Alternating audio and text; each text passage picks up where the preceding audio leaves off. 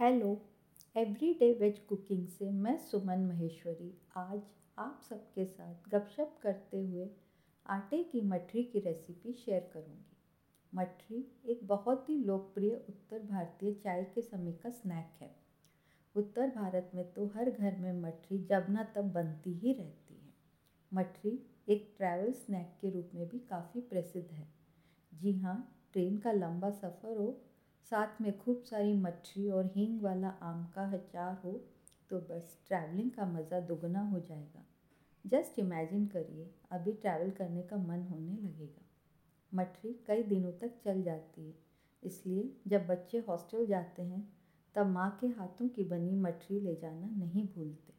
यह एक festive snack भी है।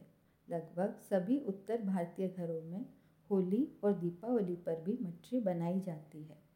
परंपरागत रूप से मठरी मैदे से बनाई जाती है। लेकिन अब सब लोग काफ़ी हेल्थ कॉन्शियस हो गए हैं।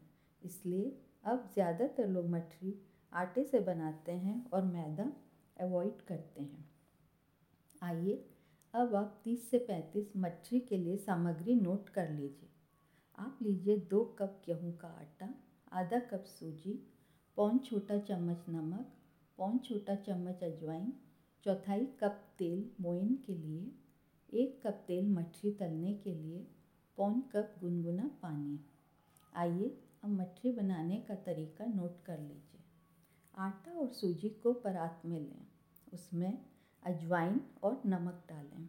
अब चौथाई कप गुनगुना तेल डालें और तेल को उंगलियों से आटे में अच्छी तरह से तब तक मिलाएँ जब तक कि आटा ब्रेड क्रम जैसा ना हो जाए। अब आटे को जांचने के लिए एक मुट्ठी भर आटा लें और मुट्ठी कसकर बाँध लें। यदि यह आकार रखता है तो आटा गूंथने के लिए तैयार है। यदि यह बिखर जाता है तो इसमें एक या दो टेबलस्पून तेल और मिलाएँ।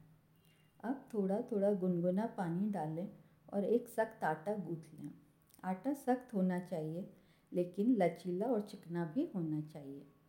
आटे पर हल्का सा तेल लगाएँ। और एक नम मलमल के कपड़े के साथ कवर करें और इसे 10-15 मिनट के लिए रख दें। आटे को 30 से 35 बराबर हिस्सों में बांट लें और लोई बना लें। लोई से दो इंच की गोल मठरी बेल लें। मठरी को कांटे की मदद से दोनों तरफ़ से छेद कर लें। यह मठरी को तलते समय फूलने से रोकेगा। एक भारी तले वाली कढ़ाई में तेल गरम करें। जब तेल मध्यम गरम हो जाए तो आँच धीमी कर दें और एक बार में पाँच छः मछली डालें। मछलियों को खस्ता और सुनहरा रंग का होने तक तलें। मछलियों को निकालें और पेपर नैपकिन पर रखें। मछली को पूरी तरह से ठंडा होने के बाद एक एयरटाइट कंटेनर में स्टोर करें।